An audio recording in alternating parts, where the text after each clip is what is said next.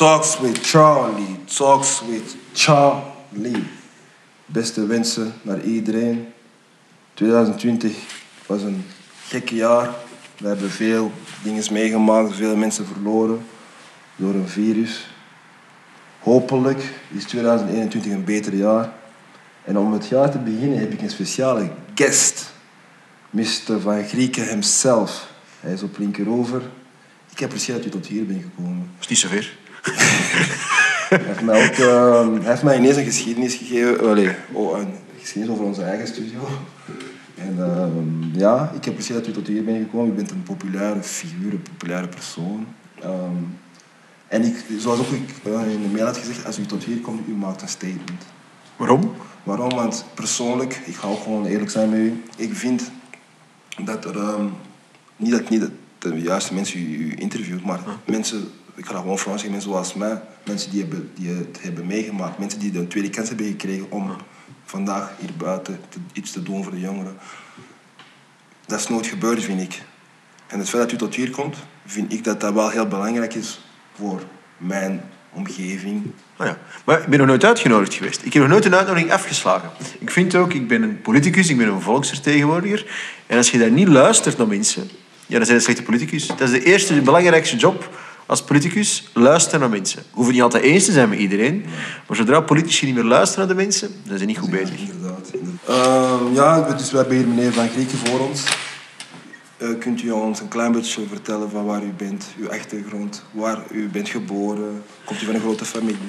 Ah ja, ik ben een zoon van een uh, bloemiste. Mijn moeder is uh, bijna drie jaar geleden overleden. En van een rijkswachter, een BOB'er. Ik ben, kom van 2018, van de Kanotstraat, stationsbuurt. ik ben opgegroeid in een, een multiculturele wijk. Ik, ben, ik heb geen broers of zussen. Uh, en ik heb daar de, de voordelen gezien van een multiculturele samenleving, maar ook uh, de nadelen. En uh, ik weet nog, maar dat is, jij gaat dat nog weten, maar mensen die jonger zijn dan ons waarschijnlijk niet.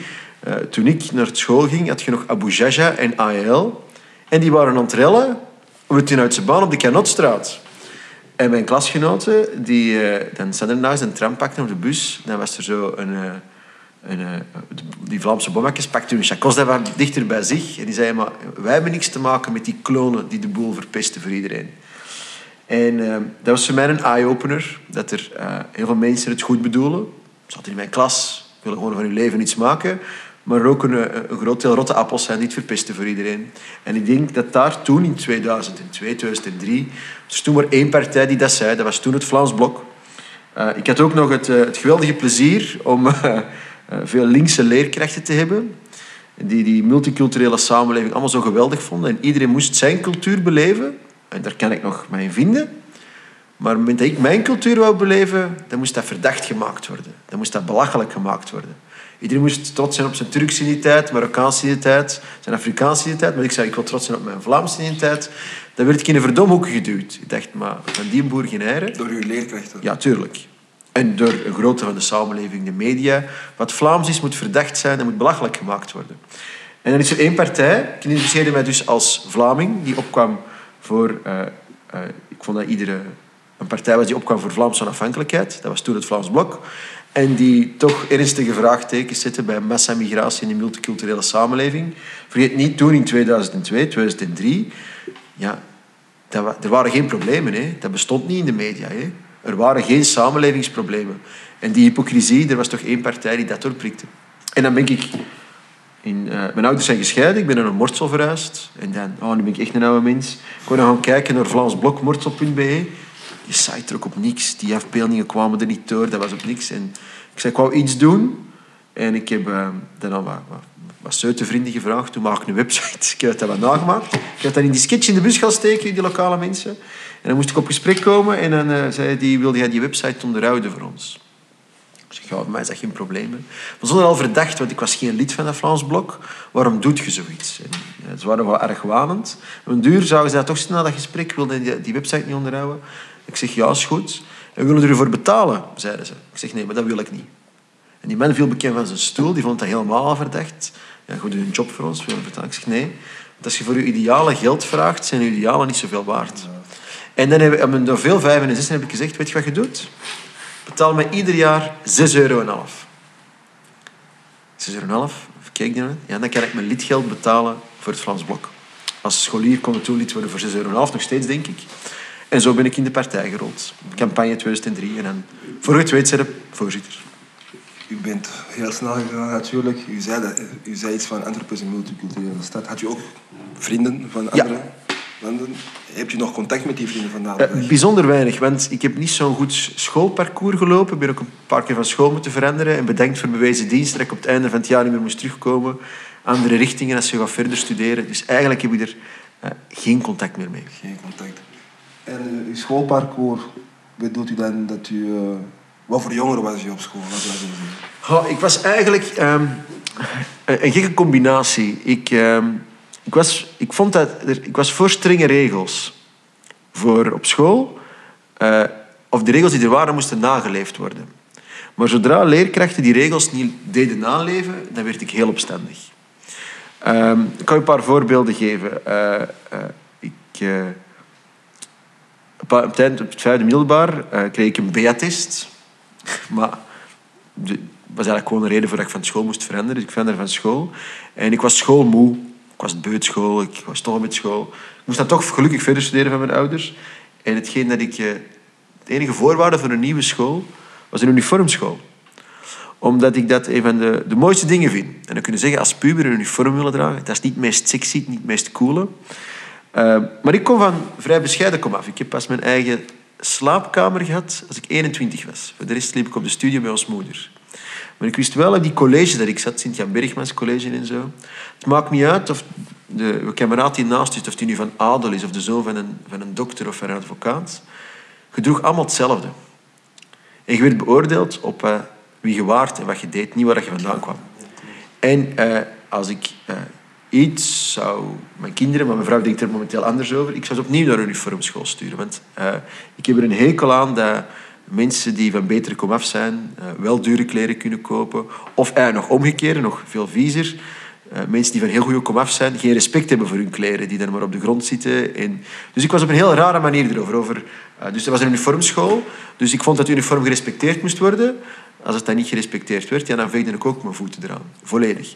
Uh, ik was ook van oordeel, uh, scholen moeten divers zijn qua leerpatronen. Dus scholen hebben een bepaald aanbod. Ik was ook tegen leerlingenraden en zo.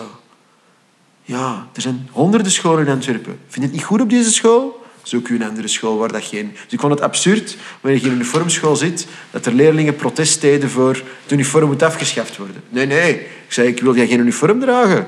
Zoek u een andere school. Dus ik was wel wat atypisch daar wat in. En vooral, waar ik me wel veel in nesten heb gewerkt, ik had nogal een uitgesproken mening. En uh, ik was al actief op mijn 14, 15 bij de Vlaams Blok Jongeren en zo. En uh, um, dat werd niet door alle leerkrachten even hard geapprecieerd. Lessen godsdienst, maar dat waren altijd discussielessen. Het tweede en derde trimester gewoon niet meer de klas binnen mogen en zo. Ja, dat.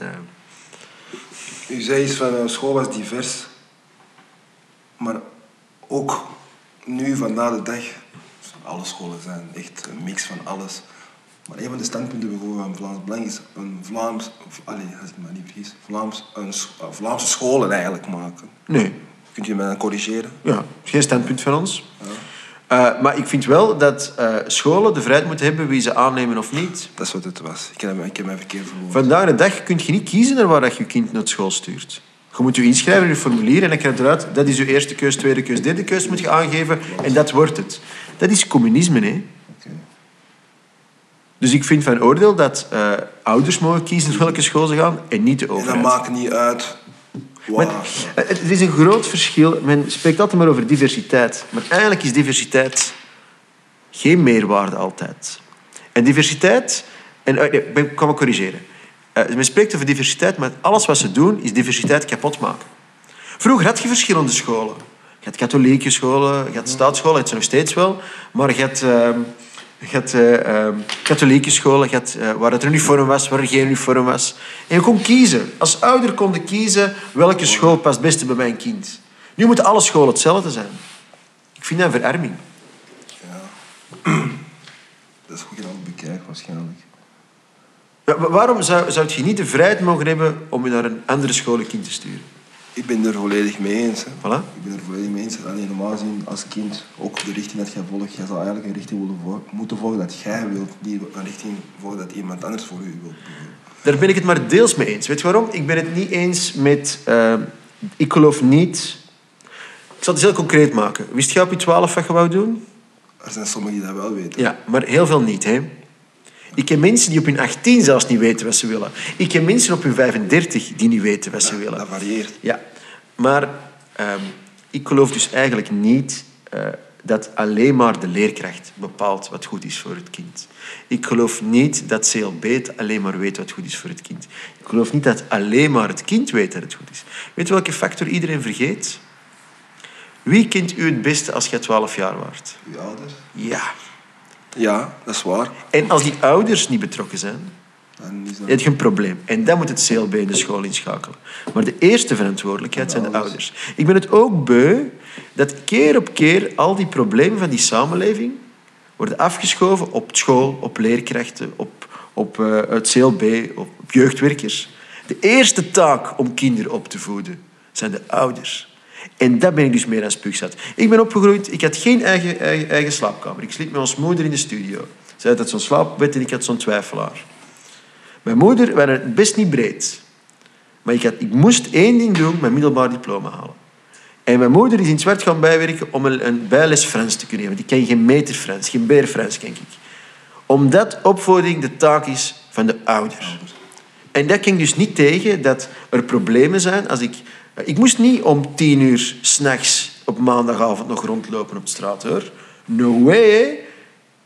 Dan moet, geen, moet geen jeugdwerker komen zeggen, gasten, dit is niet goed. Dan moeten die ouders zeggen. En dat moeten we als samenleving eens zeggen. Je zet geen kinderen op de wereld zonder dat dat verantwoordelijkheden met zich meebrengt. Ik ben ik, da- daarmee ben ik eh, wel een rechtspoliticus, dat ik niet vind dat de samenleving, de, de staat, alles maar moet oplossen. Je hebt je eigen verantwoordelijkheid. Je stippelt je eigen pad uit. Ben ik ook mee eens. Jij maakt kinderen, moet je natuurlijk voor zorgen en ook gewoon zorgen dat zij ontwikkelen. Maar ik vind ook soms dat leerkrachten bepaalde verantwoordelijkheden hebben. Ik- Dat, en wat, dat is wel funny, allee, grappig dat je dit zegt. Want ik had een argument met iemand en ik vroeg aan hem, ja, wie zie jij meer, uw ouders of uw, of uw leerkracht? Uw leerkracht Uw waarschijnlijk. leerkracht. En die helpen ook mee in hun opvoeding. Onbewust vind ik van wel. Maar dat is, ja, dat is juist, maar dat is een, een evolutie waar ik het dus mij tegen verzet. Een school dient voor kennis over te brengen. Weten dat 1 plus Opvoeding 1 is ook kennis. Nee, opvoeding is manieren. Of dat je op tijd ergens komt. Dat is een taak van de ouders. Zit recht, spreek met twee woorden. Dat is niet aan de leerkracht. Vandaag de dag, leerkrachten zijn bezig met in de kleuterklas kindjes zindelijk te maken. Zijn bezig met talen aan te leren. Nog, terwijl je eigenlijk kunt zeggen, begin met thuis Nederlands te spreken ook. Het je kinderen een voorsprong geven.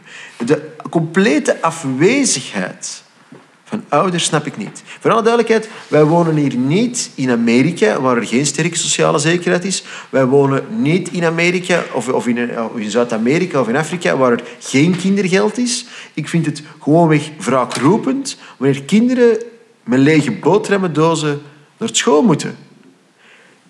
Dat is veel armoede, maar je krijgt wel kindergeld hier. Hè? Als kindergeld niet dient om je boterhammendoos van je kind te vullen, dan faalt je als ouder. En dan moet je niet zeggen dat het schuld is van de scholen of van de staat. Ik ben daar bikkelhard in.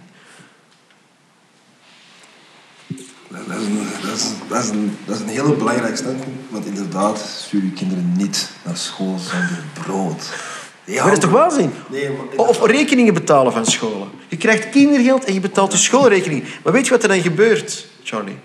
Diegenen die wel hun rekeningen betalen van die school, die betalen het gewoon de rekeningen van die andere kinderen via hun belastingen. Dat is egoïstisch. En als je nu geen cent krijgt van de overheid, dan kan ik begrijpen, als in Amerika, dan moet er charities uit, want er is geen sterke overheid. Wij betalen hier 56 als jij gaat werken, 56% van je loon gaat naar de staat voor kindergeld te geven, voor OCW.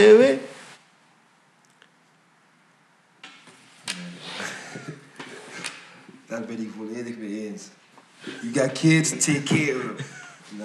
Nou, u bent natuurlijk afgestudeerd van Ja, lange weg. communicatiemanagement. Ja. Wat houdt dit eigenlijk? Ah, ja, dat je, ah, ja, jammer voor de richting. Ik heb dat gedaan op Plantijn, nu AP. AP. Ik was Trouwens, toen al... zit daar ook. trouwens. Ik zit daar ook nu. Ah, waar zit je? De Meijstraat? La- nee, hoe noemt dat kort? Lange winkel? Nee, niet Lange winkel. Ah, Lange Nieuwstraat. Lange Nieuwstraat. Ah ja, dat is nieuw. Die campus eh, was net open toen ik afstudeerde daar. Eh, ik heb communicatiemanagement gestudeerd, als ik heel eerlijk ben. Ik was toen al NSV-prees in de politiek bezig. En ik moest gewoon een diploma halen van thuis. Dan heb je gewoon eentje. Ingenomen worden dat. eh. Maar u hebt ook, allee, u hebt diploma, maar ja, u, u hebt je ook gebruikt. Wanneer u, allee, u werkte niet direct, u hebt ook een job moeten... Ja, ik heb negen maanden in een reclamebureau gewerkt. Dat is wat ik- Wel, eh, als ik heel die richting in twee zinnen die ik ooit heb onthouden, zou ik samenvatten. Ik vergeet er altijd een van de twee, maar een van de belangrijkste is... Authenticiteit verkoopt. De rest is flauwekul. Als jij een project... eh, Ik, ik heb een beetje u wel opgezocht. Als uw verhaal is... eh, Een levenspad dat je hebt bewandeld is wel best indrukwekkend. Dan zijt je dat ook. Als ik met u zo praat, of er juist uit die studio, dan zijt je dezelfde. Je voelt dat. Kinderen voelen dat. Mensen voelen dat. Als Google een hip bedrijf is... eh, hij zich presenteert als een bedrijf waar je kunt poelen tijdens het werk en flipperkast staat en zo. Maar je komt zo gezegd in die kantoren en is een grijze saaie bad met mensen in kostuums. Dat kun je een paar jaar volhouden, maar dan valt het door de mand. Authenticiteit verkoopt. What you see is what you get. En ik geloof dat dat de sterkte is van mijn partij. Je kunt voor of tegen mijn partij zijn. Je kunt voor of tegen mij zijn. Maar ik zeg wel hetzelfde onder vier ogen als publiek. Authenticiteit verkoopt. En ten tweede, perceptie is realiteit. En dat is iets waar je moet bij neerleggen.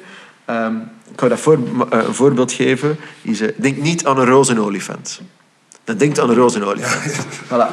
Dus hoe harder ik roep als Vlaams Belanger, ik ben geen racist, wat denkt u dan?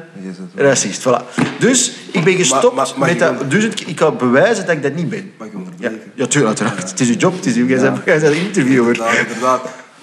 U gaat inderdaad roepen, ik ben geen racist, maar iedereen zal... Ik zal dat niet roepen. Nee, dat is een voorbeeld. Ja. U zal dat niet roepen, maar u hebt bijvoorbeeld een compagnon van u die dat wel zal roepen. Die u misschien niet kunt controleren, maar het feit dat hij dat heeft gezegd, of zij dat heeft gezegd, automatisch komt dat in één. Ja, ik ben er akkoord. Maar ik, ik, ben, ja. ik, zal, het, ik vind het absoluut... Racisme, ik vind het absoluut verwerpelijk. En ik vind niet dat iemand moet... Ik vind het dom als je zegt, ik ben een racist.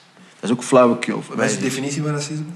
Ja, dat- ik, ben, ik heb een heel enge definitie van. Dat is iemand discrimineren op basis van huidskleur. Maar dat is een handeling. Dus je kunt in mijn ogen zelfs eigenlijk geen racistisch mopje maken. Dat kan wel grof zijn op basis van huidskleur en zo, maar je sluit niemand... Racisme is... eh, er zijn twee mensen die komen solliciteren voor een job. Jij en een blankje. En ik zeg, Charlie, jij krijgt de job niet omdat je een eh, zwarte huidskleur... Dat is plat racisme. Dat kan niet door de beugel als overheid. Maar dat je ze hem opgemaakt over iemand eh, zijn huidskleur, of het is een dikke, of het is een rosse, dat ik versta van alles. Maar als dat is gebeurd met iemand over huidskleur, dan doen men er heel krampachtig over. Maar ik denk dat je pas leert samenleven als je met elkaar kunt lachen, als je elkaar er kunt doorsleuren. Als je over bepaalde dingen niet meer mocht lachen, dan heb je een probleem in de samenleving. Er is lachen en hij is ook over de grens gaan. En om een voorbeeld te geven, ik ga gewoon iemand citeren. U weet waarschijnlijk wie dat is ondertussen. Ehm, binnen twintig jaar is de burgemeester van Antwerpen een Marokkaan, een Turk of het N-woord. Volgens mij zeg je twee keer fout, omdat het een citaat is. Je denkt dat het van Philippe de Winter is, maar het is niet waar. Het is van Herman de Croo. En Philippe de Winter citeerde Herman de Croo, VLD-politicus. En hij heeft niet het N-woord gebruikt. Het N-woord is het Engelse nigger en hij gebruikte het woord neger. Nu, ik zelf gebruik het woord neger niet. Waarom? U gaat beledigd zijn daardoor, denk ik. 100%. Ja. Dus ik gebruik dat niet. Eh, maar ik heb dat, die strijd verloren. Maar als we intellectueel eerlijk zijn, en je hebt in Amerika gewoond, is de vertaling van neger, nigger in het Engels? Het, vertaal, eh, het, vertaal, het vertaling is neger. Het woord neger betekent neger, Nee. ER. Dat is niet waar. Geloof me. Eh, eh, Als u echt technisch wilt... linguïstiek is het heel... N-E-G-U-S betekent king, dat is negus, dat is ook van Afrikaanse afkomst. Linguïstiek is het vrij eenvoudig. Het scheldwoord nigger, is het, maar dat bestaat niet meer in het Nederlands, is nekker of nekkerspoel of zo. Zwarte geest, scheldwoord, iets zeer slecht. Het, het Engelse woord voor neger is negro, zoals in negro Dat spirituals. is niet waar, want negro is eigenlijk zwart in Italiaans bijvoorbeeld. Dat is negro Ja, maar- link zoals negro Ja, maar niet dat. Ik heb Engels, Nederlands. En het, het tegenovergestelde van zwarte is black. Black. Dat is de linguïstieke uitleg. Maar Dit is verloren energie, dat ik hier niet een minuut moet uitleggen. Als u liever niet hebt dat ik dat woord hanteer, en de samenleving vindt dat niet meer dat dat normaal is, gebruik je dat ook gewoon niet. Maar natuurlijk wordt het om duur een beetje moeilijker. Uh, ik zwart hem, dat mag ik nog wel zeggen, of is dat een risicovol? Ik heb geen probleem met voilà. Maar het moeilijke is, er zijn wel andere mensen die dat ook al een probleem vinden. Dat is ook zo, ja, dat is hetzelfde met um, iemand die zegt, noem mij geen witte man, noem mij een blanke man. Ja, ik ben ook een blanke, geen witte. Allee, dat is, we kunnen er uh, zoveel mee doen. Ja, maar mijn punt is, ja. ik kan niet weten of u beledigd bent als ik u een zwarte noem. Want als ik een, een, een collega van u zou ontmoeten en ik noem die ook een zwarte, dan kan die misschien wel beledigd zijn. Het is dus zeer moeilijk om in een discours, uh, als je zegt, je mag niemand kwetsen of beledigen. Ik kan dat niet weten. We waren het juist bezig over mopjes over rosse mensen. Denk je dat die daar niet beledigd zijn? Mag je dan geen mopje meer maken over rosse mensen? Nee, maar ik denk met rossen, dat heeft geen link met slavernij bijvoorbeeld. Maar dat is juist maar in Europa, en zeker in Vlaanderen, is er geen enkele link met slavernij. Vlaanderen en slavernij is onbestaande. Hè? Geef me een voorbeeld. Nee, alleen, je bedoelt vandaag de dag dan. Of de afgelopen 200 jaar of 300 jaar? Uh, allee. Hey, mis, allee. Je weet dat ik hoor dat niet zo. Allee, ik ga dat zo zeggen. Als Vlaming, hè? Nee, nee, nee, nee. Ik snap wat je bedoelt. Nu ben ik mee. Want voor, voor waar het waard is... Ik heb u, voordat we de camera's draaiden, hier was het Vlaams Nationaal Jeugdverbond, een schaar. Dus ik heb hier zelfs feestjes gehouden hier. Um, u, weet u hoe lang dat wij al onderwijs, hoger onderwijs hebben in onze eigen taal hier, in België? Gokkies. Meer dan 50, denk ik. Ik ben gewoon... De eerste Nederlandstalige universiteit was in 1930. Dat is meer dan, oké, dat is meer dan 50. Dat is nog maar 90 jaar. België is gesticht als een eentalige Franse staat, ook al woonden hier 60% Nederlandstaligen. In de Eerste Wereldoorlog kon je niet hoger geraken als corporaal als je maar Nederlands praat. Dus uh, ik heb begrepen dat je uit de Congo komt. Yes, ja, ze spreken daar Frans, omdat er een Franstalige bourgeoisie is die zich misdragen heeft dat niet meer schoon is. Koning Leopold is het grootste, Leopold II, Leopold II is het grootste uitschot, de gro grotere massamoordenaar dan Adolf Hitler, voor alle duidelijkheid. Ik ben blij dat je dat ook zegt. Ja, natuurlijk. Maar hoe denk je dat die hier met Nederlandstaligen omgingen, Charlie? Mijn grootouders konden niet in het Nederlands naar het middelbaar. Straatnamen hier in Antwerpen waren in het Frans, niet in het Nederlands. Dus er is een gebrek aan historisch besef wat Nederlandstaligen hebben moeten doen om te staan waar ze nu staan. Dus als ik in die scholen opgroei, waar iedereen zijn identiteit mag beleven, dan zeg ik maar, wacht nu eens vijf seconden. Vlamingen zijn altijd bezet geweest door Fransen, door Spanjaarden, door Oostenrijkers, door Duitsers. En voor het eerst sinds de Tweede Wereldoorlog hebben Nederlandstaligen hier eindelijk een stukje eigen cultuur en identiteit. En dat wordt nu verdacht gemaakt. Ik, ik ben niet zo 100% mee met de Belgische geschiedenis, maar België was in het begin een, Nederland, een Franstalige land. Ja. En ze zijn beginnen te spreken, Nederlands te spreken door het land Nederland? Of... Nee. Dus België is... Ge... Ooit waar deze contraien, waar nu Vlaanderen is, en België, zat samen in Nederland, de Nederlanden. Er is een ruzie geweest tussen katholieken en protestanten. Het land is gesplitst. Dan is België gesticht als een eentalig Frans land. Dat betekent, verder te beseffen, Charlie, dat je als Nederlandstalige niet in het Nederlands veroordeeld werd. Er zijn mensen veroordeeld hier zonder dat ze wisten wat het vonnis was. Dat is met mij gebeurd. Ah ja. In, allee. Dat, dat, daar worden dus knettergek van. Hè. Dat is, dat, dat, dat worden kwaad van. Hè. Want je, je, je verstaat het zelfs niet. Dus dat is misschien het grootste gebrek. En ik verwijt links dat dus heel hard. Um, ze hebben, we hebben heel de wereld verwelkomd. En we hebben niet gezegd, waar zijn we nu terechtgekomen? Begrijp een keer waarom sommige dingen gevoelig liggen. Bijvoorbeeld iets wat ook heel veel mensen niet snappen, waarom we zo'n spel maken dus over al die Arabische opschriften of vreemde opschriften, of winkels.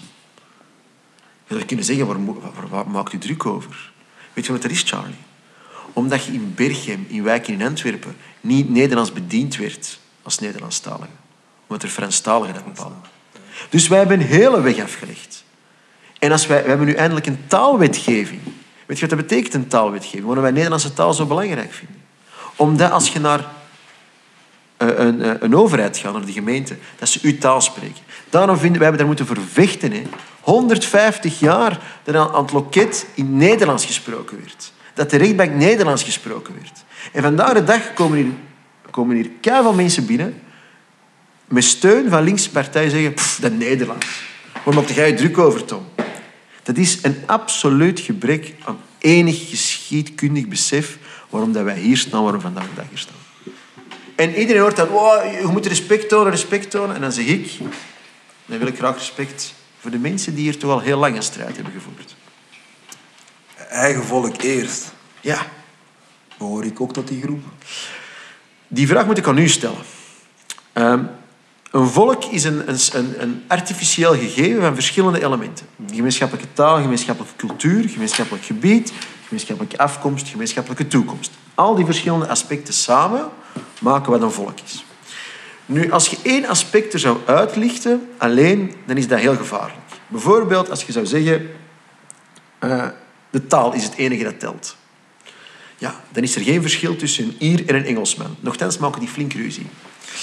Als je nu zou willen zeggen, alleen afkomst is het belangrijkste. Ja, dan zit je in nazi-Duitsland toestand. Dan is het de bloedlijn. Dus ik zeg dat altijd om. Ik zeg altijd, ik bepaal niet meer wie Vlaming is. Ik vraag dat aan de persoon die tegenover mij zit. Voelt jij je Vlaming? Ik voel me eigenlijk wel een Vlaming. Als ik mijn eigen definitie wa- van een Vlaming kan geven, is eigenlijk gewoon iedereen die in, Vla in Vlaanderen woont en die gewoon België vooruit wil brengen door bijvoorbeeld aan te passen aan uh, integreren, ehm, school gaan, eh, gewoon aanpassen aan samenleving. Maar hoe ik eigen volk, voor Vlaams Belang bekijk, is gewoon van, ja, ik ga gewoon, gewoon grof zeggen, is als je een buitenlander bent, ben jij geen Vlaming. Terwijl mijn zoon, dat is wat, zo zie ik dat. hè. Terwijl mijn zoon hier is geboren, ik ben hier getogen, ook al ben ik naar Amerika gegaan. Er zijn genoeg mensen met andere kleuren, maar Wij zeggen, wie is Vlaming? Iedereen die Vlaming onder de Vlamingen wilt zijn. Die zijn toekomst aan het onze wilt verbinden. Maar ik ga niet met een meet laten zeggen, jij wel of niet. Een andere definitie, een ander probleem is omdat Vlaanderen geen nationaliteit heeft. Ik ben Vlaming, maar ik heb een Belgische nationaliteit. Ik zou wel heel strenge voorwaarden koppelen aan de nationaliteit. Je moet de taal spreken voordat je een pas krijgt. Je, moet, kunt een paar voorwaarden aan doen. Je moet eh, onze, onze grondwet erkennen. Daar kun je wel strenge regels hebben. Maar dat heb je overal. Hè. Je wordt niet in de eerste ploeg opgesteld bij de City Pirates als je niet komt trainen eerst. Hè. Ah ja, klopt, klopt. Je mag niet bij City Pirates shotten als je niet allemaal dezelfde shirt aan hebt. Dus iedere club begrijpt dat. Je kunt niet bij een fietsersclub gaan als je geen flow hebt. Hè. Dus ja, als je Vlaming wilt zijn, is Nederlands spreken al vrij essentieel. Maar, maar weet je, nu dat u tegenover mij zit, vind ik, wat u nu momenteel hebt gezegd... Allemaal gaat- keihard waar. Nee. Hola, hola, meneer Tom. Nee, allee, je staat tegenover u en dan hoor ik u bepaalde dingen zeggen, dan zeg je oké, dat kan wel kloppen. Dat kan... Maar wanneer die on, op, via de media worden naar buiten gebracht... Maar wanneer horen allochtonen iets van het Vlaams Belang? Door de media of door onze tegenstanders? Het zal nogal weten zijn dat die PvdA en Groen en SPA niet gaan zeggen Tom van Grieken heeft gelijk. Zal ik eens zeggen, Charlie, wat mijn fundamenteel probleem is? Twee dingen. Zij die de multiculturele samenleving bepleiten, hè, dat zijn de echte racisten. Zij die zeggen de multiculturele samenleving is geweldig. Weet je waarom? Omdat ze maar blijven de verschillen benadrukken. Multicultureel. Wij zijn de antiracisten. Want wij zeggen, wij leggen de lat hoog. En misschien hoger dan de meeste mensen willen. Maar eens je bij de club bent, zijn er bij de club. Er wordt er niet gediscussieerd erover. Linksen doen het omgekeerde. Zij leggen de lat ongelooflijk laag. Kom er allemaal bij en we zien wel wat, er, wat, we gemeenschappelijk hebben. En ik vind dat een, eh, eh, een fout. Bijvoorbeeld, Amerika, er is heel veel mis in Amerika. Hè. Veel. Racisme ook. Ja, maar eens je het Amerikaans staatsburger bent, is er geen verschil voor de staat. De lat ligt vrij hoog. Je kunt, je kunt, ja, Amerika is nu een slecht voorbeeld. Ja, maar er is, je kunt niet zeggen dat er... Er zijn in Amerika geen rassenwetten. Er zijn geen rassenwetten in, in Europa. De staat discrimineert niet... Ja, de staat discrimineert in Vlaanderen wel, hè. je weet dat. Hè. Er is een hate crime. Wat, Wet. Hate crime. Wet. Ja. In, bijvoorbeeld in New York, jij vermoordt een zwarte door racisme, krijg je misschien allee, Een zwaardere straf. zwaardere straf, maar hier is dat bijvoorbeeld niet. Nee. Krijg je ook een zwaardere straf als je een blanke vermoordt? Ik vind een leven een Dat leven. het- nee, dat is hetzelfde. Dat maakt niet uit. Zwarte, Lat- allee, Latino, zolang het dat over Ja, racisme gaat, krijg je die, zwarte, eh, die zwaardere straf. Dus als ik een blanke vermoord, omdat hij blank was, bleef het lang. Ja. Maar hier is dat niet zo. Nee, maar je hebt wel verzwarende omstandigheden. Hè. Racistische motieven zijn verzwarende omstandigheden. Jawel, in dit land bestaat dat ook. Hans van Temse is zwaarder veroordeeld omdat hij racistische motieven had. Dat bestaat hier wel. Ehm, Dus ja, dus ja ik vind nu steeds multiculturalisme een racistische ideologie, omdat je blijft mensen onderscheid maken op afkomst. En twee, mag ik je nog eens iets zeggen dat volgens mij echt het grote probleem is. Ehm, je werkt met jongeren, hè. Dus, eh, als je zo, eh, een jonge gast zou willen dat hij, als hij een 30 is, dat hij nog steeds beroep moet doen op u? Of hoopt je eigenlijk dat hij op zijn eigen benen... eigen. Ja. Heb je het idee dat al die linkse partijen graag willen dat iedereen op zijn eigen benen staat, of die nog steeds afhankelijk zijn van die linkse partijen, die organisaties? Ik ben Je mocht er niet op antwoorden, maar ik ben daar dus van overtuigd. Hè. Ik vind, en dat onderscheidt mij van linkse, ben ik van oordeel dat je mensen... Je moet zien, de staat moet neutraal zijn. Mag niet discrimineren. Iedereen moet evenveel kansen hebben. In het onderwijs. Op de arbeidsmarkt. Die zijn er, hè. Je hebt in Amerika gewoond, daar zijn de kansen niet zoveel groter. Hè. Nee. In Afrika zijn de kansen niet veel groter. Hè. Je hebt hier een uniek stukje in Europa, eigenlijk in, praktisch heel West-Europa, waar er ge- 70 jaar lang geen oorlog is, een ongeziene welvaart, ongeziene kansen. Als je ze hier niet kunt grijpen, dan kan het niet alleen aan de rest liggen. Dan moet het ook aan jezelf liggen. En ik ben dus van twee dingen overtuigd. Eh, je hebt dus links, die hebben nieuwe kiezers nodig. Hoe meer mensen afhankelijk zijn van linkse partijen, hoe meer hun haring braadt. En dan heb je rechts, eh, multinationals, die heel graag al die immigranten zien komen. Weet je waarom? Omdat ze die te weinig betalen. Die mogen de jobjes doen aan belachelijk lage lonen. Die mogen gewoon kuisen s'nachts als de bureaus, als er niemand is. En dat moet ook eens gaan stoppen. En daarom ben ik een nationalist. Ik ben niet links of ik ben niet rechts. Ik vind niet dat je mensen naar hier moet halen om ze uit te buiten voor lage lonen te geven. En ik vind ook niet dat je ze naar hier moet halen om stemmen te halen. Maar voor, u kunt dat natuurlijk gerust vinden, maar voor die mens die hier komt en misschien oké, veel minder ver- verdient dan de meeste, voor die mensen is dat misschien meer dan genoeg. Dat is beter dan van waar hij komt of zij komt. Ja, maar dat is de race to the bottom. Want op den duur gaat altijd iemand vinden die voor minder en voor minder en voor minder gaat werken. Dat is ook een feit. En eh, dat is dus de illusie dat je dus maakt. Hè. Veel mensen die hier komen, amai, je verdient best veel geld in Vlaanderen dat je in België komt werken. Het brood kost hier ook tien keer duurder dan in het land van je komst. Dus je moet ook gewoon meer verdienen. Ze maken mensen blaasjes. Het leven is hier ook gewoon duurder. Dan verdient Maar je er zijn ook. meer jobs hier dan sommige plaatsen van waar wij komen, bijvoorbeeld. Daarom- Dat is juist. En ik ben overtuigd dat het een absolute vergissing is om eh, niet te investeren in die landen. Zolang er ongelijkheid is tussen landen, gaat er eh, migratie zijn. Dus je moet je investeren in de landen van herkomst. We hebben het, we hebben het gehad over ehm, de verschillen tussen de Vlaams Belang en de andere partijen. Maar wat zijn de gelijkenissen? Ha, ik denk dat ze steeds meer en meer zoek zijn. Ik hoopte, oprecht Charlie, dat vrijheid van meningsuiting iets was waar iedereen het over eens was. En dat is blijkbaar niet. Hè. Verkozen politici worden van Twitter gegooid. Van Facebook. Verkozen politici. Als ik een, foto... Ja, Donald Trump.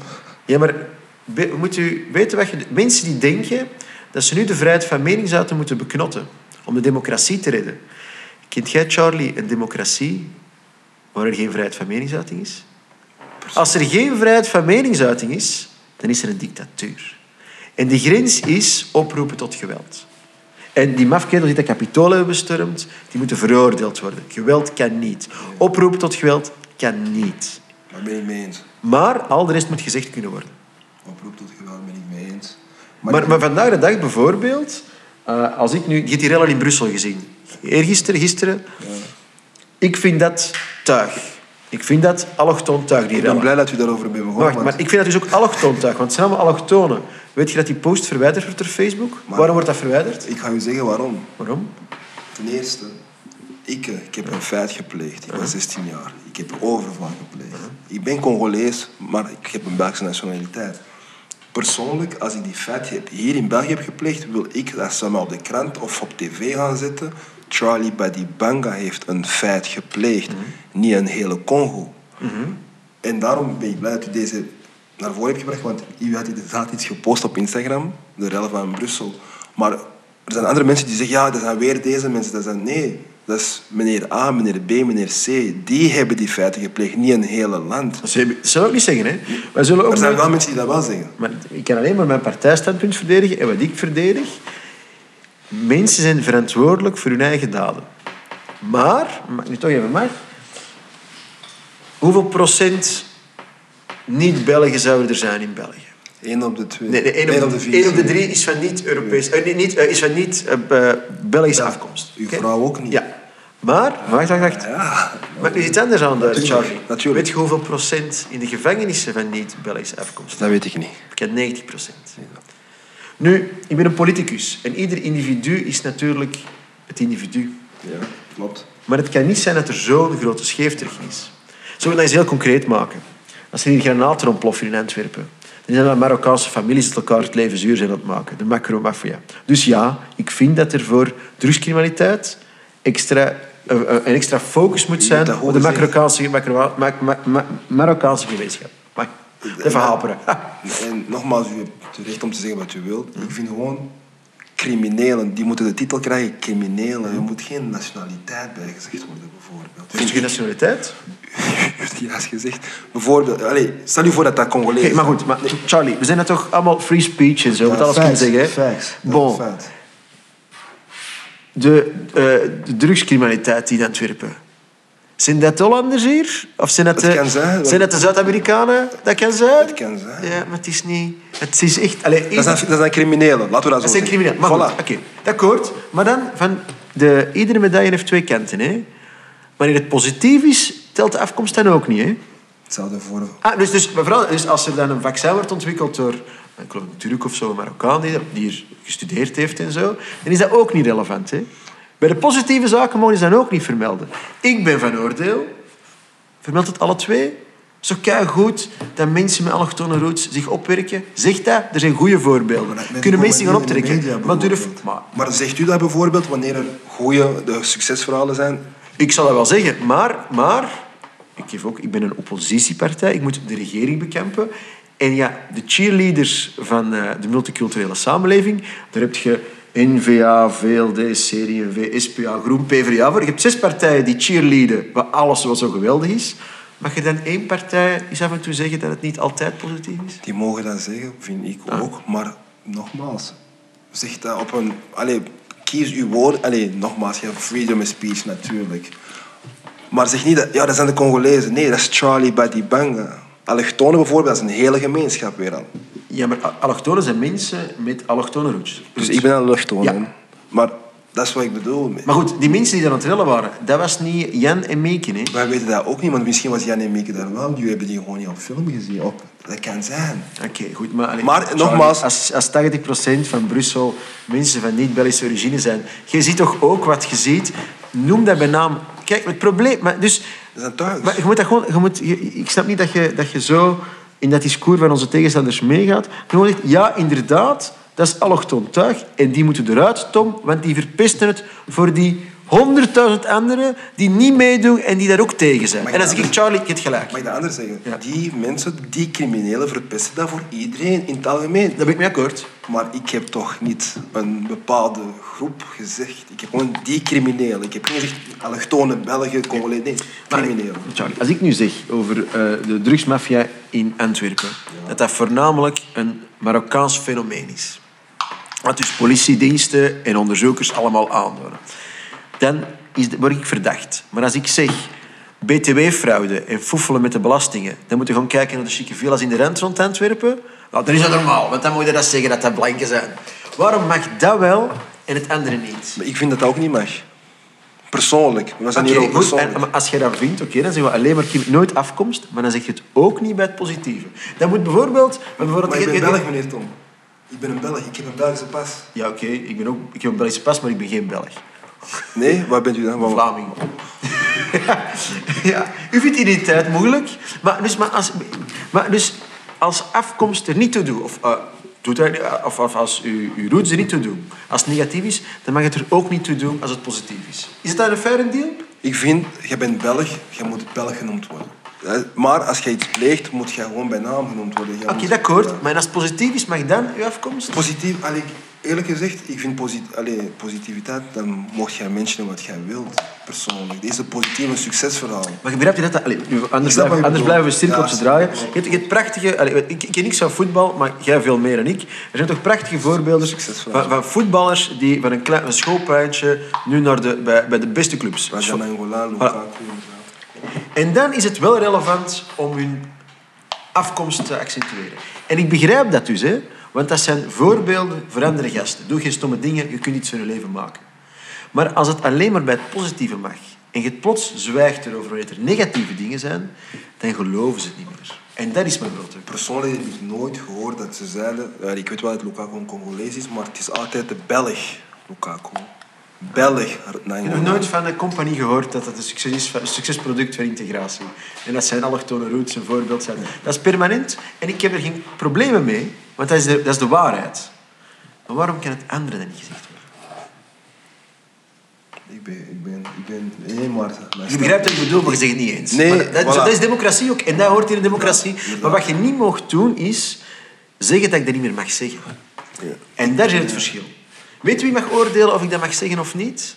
Iedereen in het stemlokaal geeft me meer of geeft me minder stemmen. Je moet weten, in landen, in landen waar mensen niet meer hun gedacht mogen zeggen, hoe uit ze dat dan wel? Geweld. Ja, en dat moeten we ten allen tijden vermijden. En ik hoopte dat dat al onze partijen binden. We mogen het fundamenteel oneens zijn over alles, maar we gaan niemand het zwijgen opleggen. Tenzij je eh, geweld pleegt of oproept tot geweld. Dat is de enige grens. Maar dat is vandaag de dag niet meer. Je weet dat mijn partij veroordeeld is geweest. Eh, een paar jaar geleden. Ja, jaren 2004. geleden. hè, dus Is dat ook waarom jullie ook allee, de, allee, Nou, van, blok, Allemaal hetzelfde. van blok naar uh, Vlaams Belang? Ja. Dat is niet normaal hè, dat politieke partijen verboden worden. Hè? Maar Vlaams Blok was echt... Allee, jij zegt Vlaams Blok, jij denkt ineens racistische partij, zo, wie Ja, zo. zoals wat? Welke standpunten? Dat is gewoon... Allee, nogmaals, ik heb het over de... Ik praat over mijn eigen. Mhm. Ik ga niet over iedereen praten. Ik, ik denk altijd Vlaams Blok, op jonge leeftijd, hè, Vlaams Blok, die zijn tegen ons omdat ik een ander huis kreeg. En als Heb, heb, je dat, heb je dat gelezen in bladjes Nee, dat is, Vlaams Blok? dat, is Nee, dat is het ding. Het- Ah, maar dat is wat je hoort van in de media. Maar dat is wat je hoort dat is het deel dat je niet krijgen. Wil je niet van die beeld af? Heb je nu dat idee dat, dat ik dat ben? Persoonlijk, ik ga gewoon eerlijk zijn, op dit moment Ja. niet. Ben partijvoorzitter van die maar- partij, Maar ik heb u nog gezegd, u zit hier tegenover mij, dat is cool en wel. Maar als ik online ga, ik ga u een voorbeeld, ik ga u mijn gsm geven en u ziet het eerste, ehm, eerste wat ik hier zie. En alsjeblieft, dat is wat de media laat zien. En, in, in deze, Show me. ik ga het u laten zien. En dat is niet voor iedereen. Dat moest, je moest zien welke gsm je pakte. ik heb dat probleem niet, maar ja. voor- voorbeeld. ja. Allee, dat is, veel mensen gaan dat vertalen als racisme. Maar dat is het niet, hè? Dat is een intentieproces. Maar- Dat heet een intentieproces. Dus omdat je Vlaams Belang hoort, is het per definitie racisme. Ik ken wat ik doe... Ik deed, nu, heb ik, nu gaat het niet meer, corona, en ik had ook te weinig tijd ervoor. Ik deed niet liever als schooldebatten met jonge gasten en liefst nog met veel allochtonen. Omdat dat het meest eerlijke is. En ik ben wel een eerlijke mens. Ik kan niemand op de mond praten. Trouwens, goed u trouwens is allemaal voor politici die op de mond praten. Want dat doen ze allemaal. Maar ik denk dat onze partij dat niet doet. Wij zeggen wel waar het op staat, of je nu voor of tegenstander bent. Ons migratiestandpunt is poepsimpel. Wij willen de migratie stoppen. Wij denken dat er al voldoende migratie is. Maar met de mensen die hier zijn, Charlie, of ze nu paars, geel, bruin, blank zien, dan maken we het Vlaanderen van morgen. Maar met drie groepen mensen maken we niet Vlaanderen van morgen. Met mensen die criminele feiten plegen, mensen die profiteren van onze sociale zekerheid en mensen die een extreme vorm van de islam aanhangen, die vinden dat vrouwen minderwaardig zijn dan mannen, dat homoseksuelen maar van gebouwen gegooid moeten worden en geen scheiding van kerk en staat kennen. Ik denk dat dat dan Vlaming, alle drie standpunten. Een Vlaming kunnen wij jammer nog niet terugsturen, dat is het probleem. Nee, maar ik bedoel, van, en dat is ook het probleem. Stel je voor, ik pleeg een feit en die Vlaming pleegt ook een feit. Ja. Maar ik word teruggestuurd, hij krijgt eigenlijk een tweede kans. En dat was ook mijn volgende vraag voor tweede kansen. Ja, maar wacht, er zijn twee, er twee verschillende eh, zaken, Charlie. Eh, je hebt alleen de Belgische nationaliteit, of je hebt twee Ik nationaliteiten. heb Belgische nationaliteit. Dus ja, wij kunnen u ook niet terugsturen. Hè? Dus jij bent Belg voor de wetgeving, dus simple comme bonjour. Eh, dat is het hele punt. Ik denk natuurlijk... ehm, waarom vind je dat zo onrechtvaardig? Als je nu... je, hebt, je hebt een, zoon of een dochter? Een zoon, Twee zonen. Twee zonen. Ja. Er komen kindjes spelen. Ja. En ze steken alle twee met een alcoholstift op je muur. Dan stuur je toch het vriendje naar huis weg... En je eigen zoon strafte. Je stuurt je zoon toch niet mee op straat? Nee, maar wat ik, nee, ik ga die, niet, aan- ik ga die, die andere jongen ook niet wegsturen trouwens. We gaan die dan straffen. We gaan het alle twee huisarrest nee, geven bij, nee, je ik ga die niet aan, maar Dat gaat spreekt met beiden. Dat is wat ik vandaag de dag doe. Ik, Ah, ja. jij spreekt met die... Wanneer jullie hebben dezelfde fout gemaakt. Dat mag niet. Jij mag niet op de muur. Maar je kunt toch je kind, uw kind straffen? Of het kind Maar ik straf je niet. Ah, Oké, dat vind ik Maar, heel be, nee, bij wijze van spreken. Als nee, nee, nee, nee, nee. Wat ik ermee bedoel is, oké, straf, ik begrijp. Dat is niet mijn kind, ik mag hem niet straffen, maar ik mag hem wel ehm, opliften. Ik mag hem wel vertellen wat, wat hij fout heeft gedaan. En voor volgende keer gaat hij dat niet meer doen. Dat is wat ik bedoel met twee... Allee, een ezel stoot je normaal gezien geen twee keer. Maar je snapt toch het concept, als iemand hier naar hier komt, kansen krijgt, en je verbukt dat door criminele feiten te plegen, dat we zeggen als samenleving, oh, laat maar zo werkt het niet. Jij nodigt iemand bij je thuis uit, je bent welkom, en plots zit hij je huis op stelt en dan zeg jij, het is sympathiek, maar daar is de deur. Je snapt dat op persoonlijk vlak. Als iemand uw vertrouwen schaadt, dan zegt je bent welkom bij mij, kom binnen, en die hangt de kloon uit. Dan stuur je die toch uit je huis. Maar je snapt dat niet als het over een staat gaat, een samenleving. Kijk, een, een, een, een volk of een, een natie, een volk is... Als een, een, een gezin, heeft een huis. En een volk heeft een staat. Heel vaak snappen mensen niet wat wij bedoelen, tot ik dat uitleg op gewoon menselijk vlak. Wie je binnenlaat bij je thuis, dat bepaalt jij zelf, niemand anders. Wie je binnenlaat in je staat, bepaalt de bevolking. En als je je misdraagt, dan vertrekt je terug. Dat begrijp je bij je thuis. En op een of andere manier snappen we dat niet als het over die staat gaat, Charlie. Ik vind dat zo moeilijk. Tweede kansen. Ik ben voor tweede kansen. Maar ik ben ook voor eh, snellere straffen. Ik denk dat het vaak te laat is. Ik denk dat er twee zaken zijn. Ehm, eh, zodra je de pakkans verkleint, dan kun je doorgroeien tot zwaardere criminaliteit. Als je wegraakt met lichte diefstal of wordt opgepakt, maar je weet toch dat je direct terug vrij bent, dan krijg je een soort van straffeloosheid. Dus ik denk wel, zelfs kleine straffen, kleine eh, criminele feiten, die ook hard gestraft moeten worden. Maar ik geloof wel in tweede kansen. Want ik geloof niet dat iemand beter wordt om in de gevangenis te zitten. Dat denk ik dan ook weer niet. Want dan blijven die ook nog maar hun criminele feiten doen. Jij bent ook in de, in, in, in de gevangenis terecht geraakt. Bij u is er een eye-opener geweest. Jij dacht, verdomme, een diploma is wel belangrijk en ik zal er nooit meer in gaan. Ik heb ook wel eens eh, een paar uur in een bak gezeten. Eh, dan moet je er allemaal stoer over doen. Hè? En in het begin is dat leuk. Je denkt, ja... Maar ik heb het er al gezien, na vier uur, hè? die vier muren. Hè? Dat is saai als je denkt dat je dat iedere dag moet doen. Vrijheid, we hebben het over vrijheid van meningsuiting. Vrijheid is een kostbaar goed. Hè? En je weet pas wat het waard is als je het kwijt bent. hè. Maar ik denk niet... Want ze zeggen altijd... Ja, ehm, eh, het Vlaams Belang zet altijd in, met een moeilijk woord, op repressie. Je doet iets fout een. Je moet inzetten op preventie. Dat klopt. Dat preventie ook helpt. Maar weten, de beste preventie is repressie. Als jij... eh, hoe dat? Voor de voetbal. Ik ken niet veel van voetbal. Corrigeer me als ik fout ben. Het is belangrijk voor jonge gastjes, of in welke sport, dat je komt trainen. En dat je op tijd op de training bent. Dan kun je dat tien keer zeggen. Twintig keer. Maar je hebt wel een stok achter de deur. Hè. Gast, als je niet op tijd komt op je training, stel ik je op op de ploeg. Dat is de repressie. En als hij dan niet te laat komt, dan staat hij niet in de eerste ploeg. En dan moet hij op de bank zitten. Maar omdat je die stok hebt achter de deur, die repressie, die gevangenisstraf, kunt je inzetten op preventie. Als, als, zij- als je, ik weet, je bent coach, dus je had ik je wel opgezocht. Als je, oh, die Charlie, die zegt wel... Als je, als je niet komt op tijd naar de training, dan staat hij in de ploeg. Maar de volgende match zit hem terug op de ploeg. En weet je wat die zeggen? Charlie is een kloon. En ze respecteren u niet. Dus ehm, ik denk dat het een vergissing is om te zeggen... alleen maar repressie, dat is fout. Maar het is een even grote vergissing om te zeggen alleen maar preventie. De staat mag nooit de indruk zijn dat dat de, clown is. mag nooit de indruk zijn dat je met de voeten van de politie mocht rammen. Want de politieagent heeft bijvoorbeeld de macht om je op te pakken als je iets fout hebt gedaan, maar hij hoeft dat niet te doen. Hè. Hij zegt alleen, gasten, je dat je weg bent? Ja, anders pak ik u op. Ja, dan maakt u de afweging, uw eigen keuze. Maak wel dat ik weg ben. De... Dus ik, ben ik wel een rechtse jongen. Vind ik dat repressie de beste vorm van preventie is. En zoals je ook hebt gezegd, ik heb, um, ja, ik heb, ik, heb, ik heb fouten gemaakt op jonge leeftijd. En, en ik, heb, ik ken mensen hebben mij tien jaar aangeboden en ik zei tien jaar in de gevangenis, nee dat wil ik niet. Echt, ook niet. En toen heb ik de zes genomen, anders ging dat dubbel zijn van de eerste. En inderdaad, gevangenis was voor mij, een dag in de gevangenis is al te veel voor mij. Een uur, een minuut is al te veel. Maar dat wist je pas toen je in de gevangenis zat. Maar daarom, daarom is dat ook belangrijk. Soms, je kunt niet iedereen redden vermijden van fouten te maken. Sommigen moeten tegen de muur ah, lopen. maar, geef hem ook die tweede kans, want misschien was hij niet in de juiste mindset op hem. Dat is wat er met mij was. Ik dacht dat ik het allemaal wist. Ik ben in Amerika, ik denk, oh, dat is nog een beter land waar ik eigenlijk echt kan doen wat ik wou doen.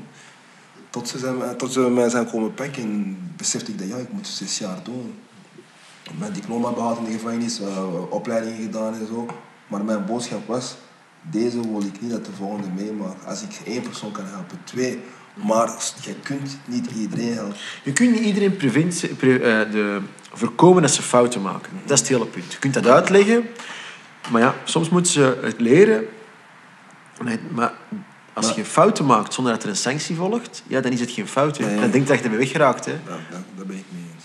Maar ik denk ook gewoon van na die sanctie, er zijn sommigen die er veel beter uitkomen. Van oké, deze was niks voor mij, ik wil veranderen. Maar als ze die tweede kans niet krijgen, kunnen ze ook niet veranderen. Ja, maar daar ben ik mee akkoord. Maar ik denk dat dat is wel een... Oh, maar het is een veel lang verhaal. Voor uw podcast mijn excuus. Klinkt een goede stuk. Zoals we Charlie. um, we zijn van dezelfde leeftijd, maar die dat je toen in Amerika zat, zal ik eufemistisch zeggen.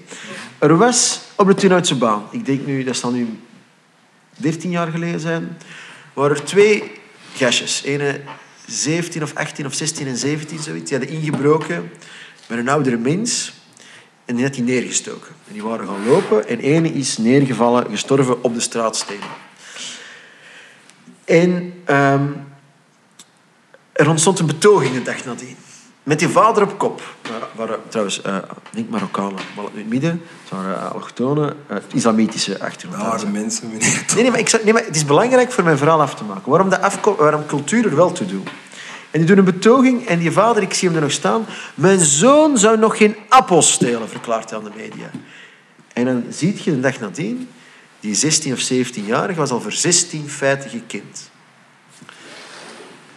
En ik begreep dat niet. En ik gebruikte dat voorbeeld aan. Er was een, een, een, Marokkaanse jongen in die klas, waar ik de discussie aan ging, die zei... Meneer, u begrijpt dat niet. Je kunt uw eigen kind geen oneer aandoen. En ik zeg, maar ik snap dat echt niet. En mag ik nu zeggen dat dat een groot verschil is? In het christendom kun je fouten maken, moet je schuldbesef hebben, boete doen en krijg je vergiffenis.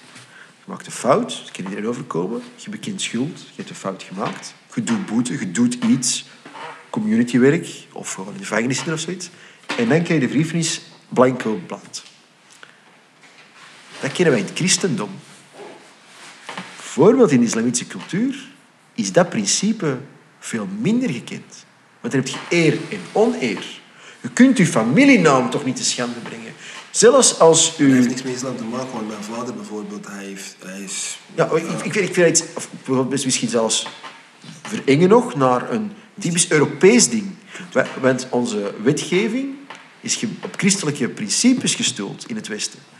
Wij kennen dat principe dus heel goed. Dus wij zijn van oordeel, als je straf hebt uitgezeten, klaar. Dat kennen ze alleen maar hier. Dus ik ben wel overtuigd dat deze samenleving veel tweede kansen geeft. Ik vind alleen, in alle eerlijkheid, Charlie, in Amerika duurt het niet zo lang voor je een bak in vliegt. Hè? Je werkt ook met mensen hier samen, hier in de gevangenis. Weet je voor hoeveel jaar effectief je veroordeeld moet zijn voor je in de gevangenis vliegt? Drie jaar effectief gemiddeld. Oh ja, en, ja. en dat mag niet je eerste feit zijn. Drie jaar effectief, heb je niet gewoon wat gedeeld. Hè. Dan zijn dan een zware crimineel. Hè. Dat is te laat. Is de oplossing ieder klein vergrijp u tussen grote criminelen zetten? Natuurlijk niet. Want dan is het helemaal... Dan zijn het pas echt de match. Voor mij was dat wel eh, het ding. Dat je tussen grote criminelen Ja, zit. ik heb Rikers Island gedaan, dat is Ja. een van de meest beruchte. Ik heb uh, Clay and Max gedaan, ik heb eigenlijk, dat zijn allemaal volwassenen gevangenis, zat met 16 jaar, 17 en zo verder. Maar daar heb ik ook bijvoorbeeld respect geleerd. En ja, dat is raar, maar ja, je zit daar, je woont daar eigenlijk. En ze leren je hoe je moet omgaan, ze leren je respect. En dat was gewoon een eye-opener van... Ik zat vast met iemand die sinds 1964 vast zat. Mijn vader is in 1960 geboren. Dus dacht ik, joh, je bent gewoon ouder dan mijn vader. En jij bent hier sinds mijn vader vier jaar. Maar dat was ook een gewoon eye-opener van, ik moet hier niet zijn. En inderdaad, soms is dat wel nodig. Maar die tweede kans is belangrijk. Want als jonge gast ben je nog niet volledig ontwikkeld. Maar ik maak u nog heel erg veel plezier, gebruik van dit. hè. Ik vind dat interessant. Eh, Je doet, eh, je doet een studio en zo. Hè? Ehm, mag ik nu eens iets anders zeggen wat ik helemaal niet snap? Ik snap helemaal niet die cultuur van gangsta en dat het cool is en zo. Er is helemaal niks cool aan. Ik ga je vertellen wat het is. En jij, muziek bedoelt hij dan? Ja, hoe dat heel vaak over dingen gesproken worden en zo, en in die songteksten, en over vrouwen gesproken worden, en over hoe geweld verheerlijkt wordt. Ik snap dat niet. En ik maak mij er echt zorgen over. Als u, als ik jonge gastjes zie voetballen, onschuldige mensen, die naar muziek luisteren, het cool is, over wapens en gangsten, als uw doel is gangster worden, of het alternatief bij Barcelona shotten, ja, dan denk ik dat er een verkeerde klik is. Mijn vader was politieagent, allee, was rijkswachter, over drugs of zo. Daar moest ik nog niet aan denken. Want mijn vader of mijn moeder, als ze gescheiden waren, ze maakten misschien wel ruzie, maar weet ik was het eens. Als ze ooit drugs vonden, ze gingen mij persoonlijk afzetten bij de politie. Dat was niet iets dat verheerlijkt werd. Mijn vader zal Ja. ook doen. Maar de cultuur, zo, de gangstercultuur, ik snap dat voor geen meter. Nee, weet je, Leg me dat uit. Met muziek, muziek eerst en vooral, muziek, je kunt dat bekijken als een film. Er zijn ook films dat je gewoon naar kijkt en er wordt geschoten, er wordt overvallen gepleegd. Dat, maakt, dat betekent toch niet dat je ook overval moet gaan plegen? Nee, maar if it walks like a duck, talks like a duck, looks like a duck, it's probably a duck. I, I can understand that. Maar nogmaals, dat is individueel. Want inderdaad, jij hebt... Ik vind dat... Er is niks mis met mijn kind die zegt fuck in zijn teksten, vind ik persoonlijk. Hij- natuurlijk moet jij respectvol blijven. Ik heb nog nooit dat schelden. Ik denk, eh, altijd... Heb je het nooit ge- Natuurlijk scheld je, maar ik vind dat een teken van zwakte. Je moet dat uitleggen als je Nee, moet iemand die zegt bijvoorbeeld, zijn, pijn, zijn eigen heeft pijn gedaan, hij zegt fuck in de plaats van damn bijvoorbeeld. Dat vind ik nog kunnen. Ja, oké, is waar. Maar ik vind bijvoorbeeld een klein kind van 16 jaar of 15 jaar moet ook niet over wapens zitten te spreken. Of Maar zelfs Natuurlijk niet. ook hun helden die, van die 20 zijn of maar dat is 25. creatief, soms is dat ook creatief zijn. Ik vind, dat is, Ja, dat is- maar ik begrijp wel creatief en spelen met taal. dat is met woorden. Ja, ja. Dat betekent ook niet noodzakelijk dat je dat allemaal aan het toon bent. Dat is gewoon echt spreken met woorden. Zelf Maar film- Charlie, Charlie, nu kom ik terug naar een vorige onderwerp. Als jij vond dat mijn words matter, wat ik zeg, waarom tellen hun words dat niet? Waarom is een, als een Vlaams Belanger iets zegt, die words matter, dat, is- dat, dat geeft een beeld over mensen. Maar als een van een rapper dat zegt, oh, dat is maar, dat is maar cultuur, dat is maar voor te Dat lachen. is creatief zijn. En dat is Ah, creatief zijn. Dat is gewoon entertainment. Vlaams Belang is niet entertainment. Nee, gelukkig niet. Maar dat is Dat is entertainment. entertainment kun je verkopen. Denzel Washington. Maar vind- je niet, Charlie, dat dat een probleem is wanneer je het ideaal gangster is? Dat je ook eens kunt zeggen, gasten, dat is niet ideaal. Hè? Nee, natuurlijk niet. Ik, ik moet iets zeggen tegen, tegen jonge gast. Ik altijd, ken jij veel succesvolle 60-jarige gangsters? Nee. Nee, dat is allemaal fijne carrière, 25 en dan gelukkig 30. En weet je wat dan is? Hè? Dat zijn zielige hoopjes mensen. Hè? Want weet je wat er gebeurt? Er komt altijd iemand die nog brutaler is, nog jonger is. Het is een straatje zonder eind, dat dat nog maar verheerlijkt wordt. Allee, bijvoorbeeld, uh, Tupac is zelfs van voor mijn tijd, maar echt van voor mijn tijd. Dat is echt bompa-muziek, cru gezegd. Ja, dat is geen engeltje, nee.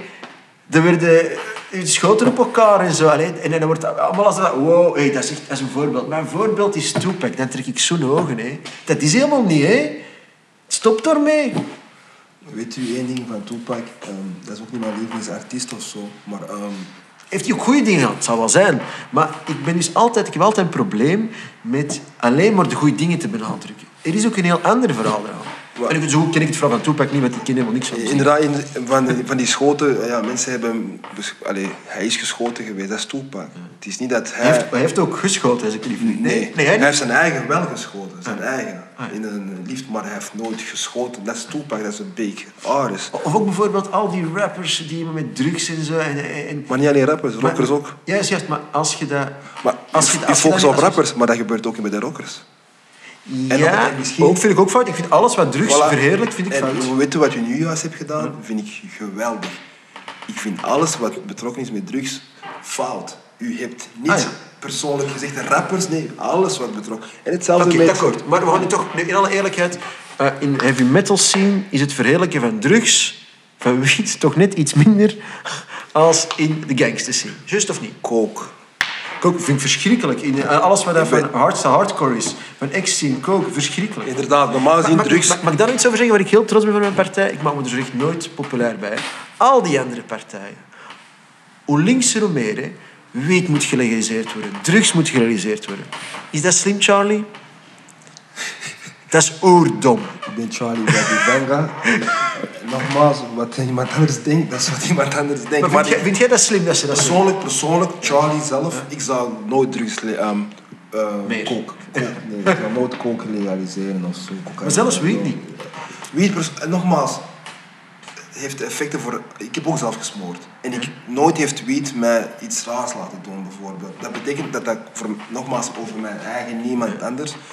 Maar je hebt, je hebt schrik dat je iemand zou beledigen om te zeggen dat je wiet slecht vindt. Laten we dat gewoon zeggen. Dat is niet goed. Dat is gewoon niet goed voor hersenen. Nee, nee, ik geef u gelijk. Ik heb ooit een debat gedaan, Charlie, en dat was echt geweldig. VZ2 trek je plant. Ken je die VZ2? Dat zijn allemaal junkies, allemaal veel gebruikers. Lachen die mannen. En ik zat daar voor een groep vol met mensen die dagelijks eh, tal van soorten drugs gebruiken. En weet je waar die het nu allemaal over eens waren? Wiet onder uw 21 is nefast. Dat zijn mensen die iedere dag wiet smoort. Ik zeg, excuseer, ik zit niet zo mee, voor alle duidelijkheid. Die zei, ja Tom, want wiet, hè, voor uw 21 zijn uw hersenen niet volgroeid. En dat is nefast. Ik had een klasgenootje, hè, topkerel, ik kan zijn naam niet noemen, een basket. Hij was een kop groter dan mij. Maar voor de les, toe te gaan smoren, middagpauze, hij ging zijn boterhammen opeten. Met knalrode oogstjes zat hij permanent in de les, op zijn 14, 15. Die zeute leerkracht had er natuurlijk helemaal niet door, omdat hij aan het gniffelen was op het einde van de bak. Ik ben die jaren later tegengekomen. Ik zeg, wat doet jij hier? Ja, ik ben opgenomen, Tom. eh, ja, ik heb wat eh, psychologische problemen. No shit, Sherlock. Ik kon dat zeggen toen ik 14, 15 was. Maar ik ben helemaal niet de populaire type. Het Frans Belang, what you see is what you get. Je kunt het eens zijn of oneens, maar wij zeggen dat waar het op staat. Als ik er nog één ding mag toevoegen. ehm, dus, eh, en jonge gasten zijn ook slim genoeg om dat te snappen. Hè. Is alcohol goed? Is roken goed? We kennen heldere, heldere campagnes tegen roken, heldere campagnes tegen drinken. Hé, maar wat denkt u? We gaan iets, iets, een derde ding dat nog veel slechter is, wel legaliseren. Is niet logisch dat je dat zegt. Hè? Maar blijkbaar zijn er altijd politici die zeggen... Hé, goede mannen. En als je een beetje rondkijkt, dat dat dealen en die criminaliteit dat ermee te maken, dat geweld, dat dat gezinnen uit elkaar haalt, dat mensen op slechte pad komen, gaan wij niet zeggen dat dat normaal is. Hè. Wilt u, eh, eh, wilt u verzetten? Wil, de, wil, eh, wel, ga, ga, een, extra Turken rond een blok lopen. Ga op een bokzak kloppen, doe dit, maar doe dat absoluut niet. En dat is ook een goede boodschap om mee te geven. Zeg aan de jongeren van inderdaad, wat je zegt over wiet. Persoonlijk, dat, was mijn eigen ervaring. Ik heb er nooit een probleem mee gehad, maar ik zou dat ook niet aanraden aan iemand anders. Want ik, wat ik wel kan zeggen is, ooit, ik had, een sleutel, ik had mijn sleutel vast, maar ik was die aan het zoeken.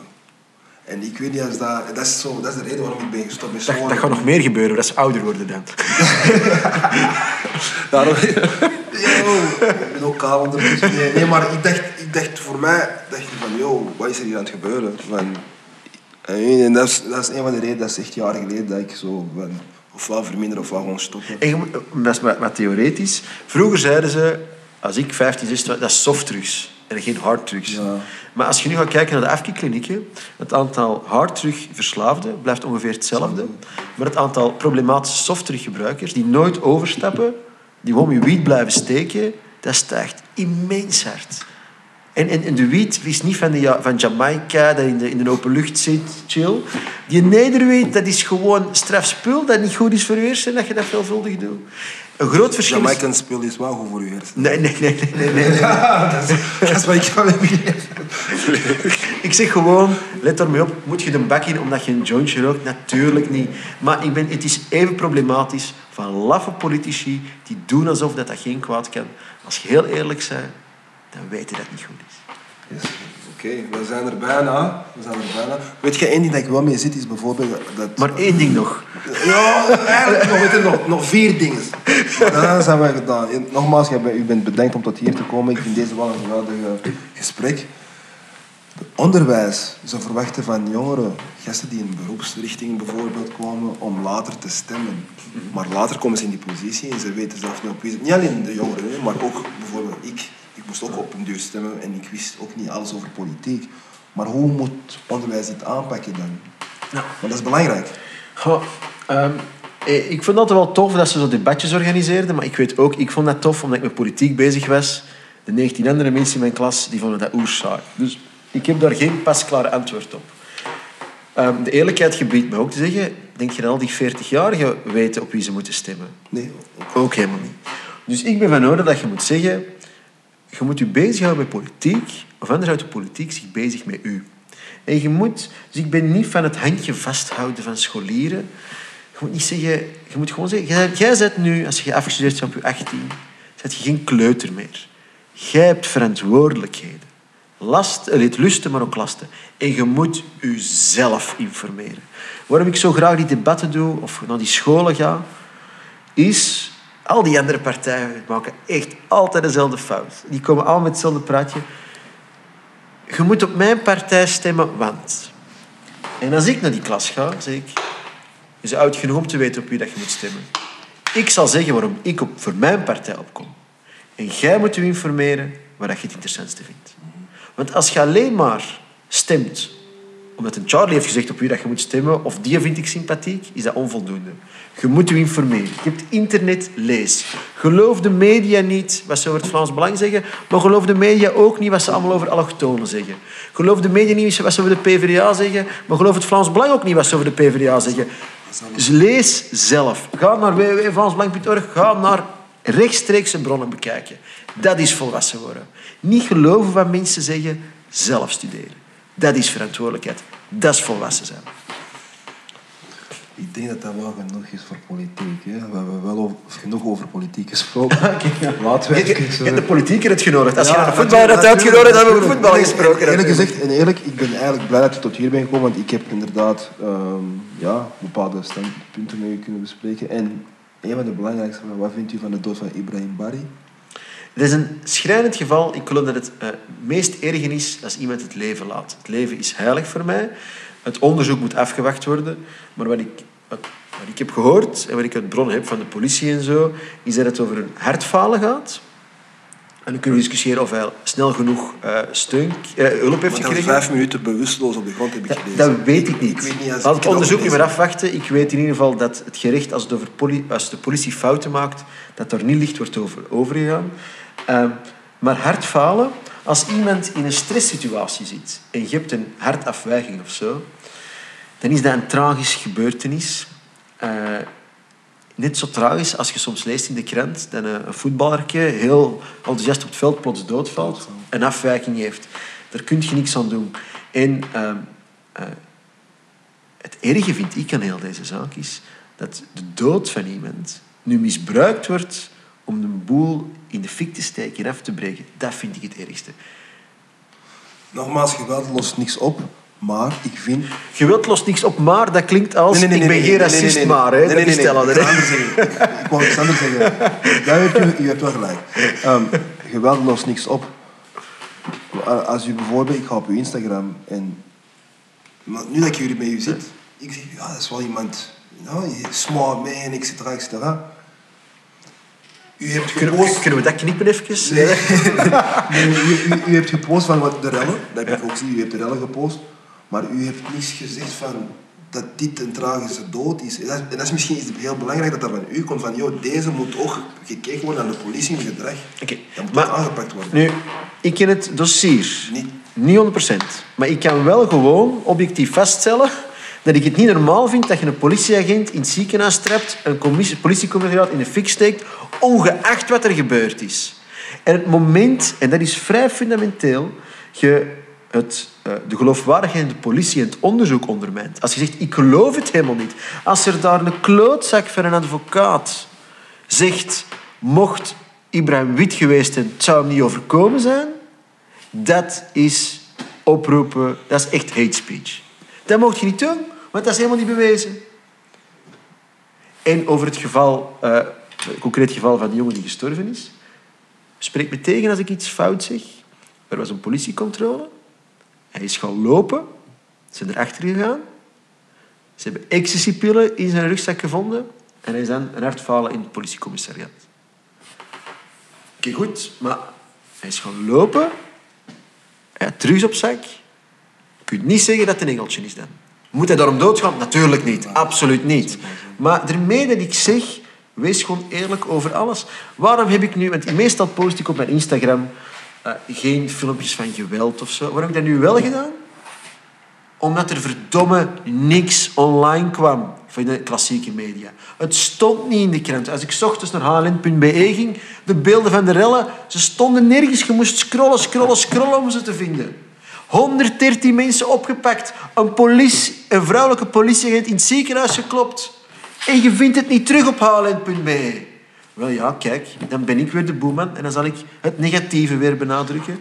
Maar dat is dan mijn rol wel als politieke partij. Ik kaart dingen aan. En dat mogen we niet kwalijk nemen. En ik zal dus ook zeggen, die jongen moet niet, moest niet sterven. Ik hoop dat er tijdig hulp is verleend. Als dat niet is, dan moeten er gevolgen zijn. Dat zal ik ook zeggen. Maar Maar moest dat nu binnen twee weken komen van ja, ze hadden hem op de grond vijf minuten zo bewusteloos gelaten, komt hij dan ook te, allee, op sociale zou ik zeggen, er moeten sancties... Maar het hele punt is, je moet dat goed begrijpen, je hebt een scheiding der machten. klopt. En het gerecht moet zijn werk doen. Zodra jij rechterke gaat spelen, dan kom je in een banale republiek. Hè. Je hebt dus, ik moet, moet wetten maken of wetten voorstellen. De regering moet dat uitvoeren. Daarom controleert zijn de politie de uitvoerende macht en rechters oordelen. Zodra als je in de wet schrijft en de veroordeling doet, ja, dan zit je verkeerd bezig. Dus je moet, nu moet je gewoon met allen, die een advocaat die er oproept, die had moeten zeggen, we moeten het gerecht af. Zeg kalm jongens, het, het ge- gerecht loopt en binnen een paar weken kunnen we dat in de rechtbank voeren. Dat is een beschaafde samenleving. De boel in de fik steken, auto's vernielen, dat is niet geen beschaafde samenleving. Dat is inderdaad up. Bent u trouwens een muziekliefhebber? Ja, nee, eigenlijk niet. Maar ik weet dat je nu waarschijnlijk polst achter mijn muzieksmaak. Ja. Ja. Tupac, Biggie. Nee, nee, nee. Wat denkt u? Persoonlijk, nu dat ik weet dat niet Tupac en Biggie is, ja. Had u het ervoor wel gedacht? Misschien alleen want u bent van mijn generatie, dus ik dacht sowieso hip-hop is een van de genres. Maar nu dat je Linkin Park. Nee, nee, zeg, ik ben geen skater. Is, ik, Nee, wat, wat voor genre muziek wat- Als ik u nu gezegd mocht gaan, wat, voor- wat voor soort muziek hebt u? Ah, u zal eh, hardstyle en hardcore vinden. Hardcore. Elekt- elektronisch- ja, zo die, die, die getunede auto's en zo. Ja. Oké. En, en nooit... Allee, er is ook genoeg talent hier in de Belgische bodem, Vlaamse bodem. Maar ten eerste, ik luister eigenlijk zelden of nooit naar muziek. Het is gewoon de radio op wat er speelt, speelt er. Wat ik eh, ongelooflijk eh, ook... Maar ik luister nog... Nou, ik, dacht, als je me zegt, dat is waar ik vroeger op uitging. Je zegt, we zijn van dezelfde generatie. Je had maar twee opties, hè. Of je had verschillende opties. Maar of ging naar R&B-feestjes... Ja, of techno. Of je ging naar iets wat, techno, wat niemand kende. Dat was echt underground. Niemand kende dat. was iets heel raar. En tegenwoordig zijn de bekendste DJ's.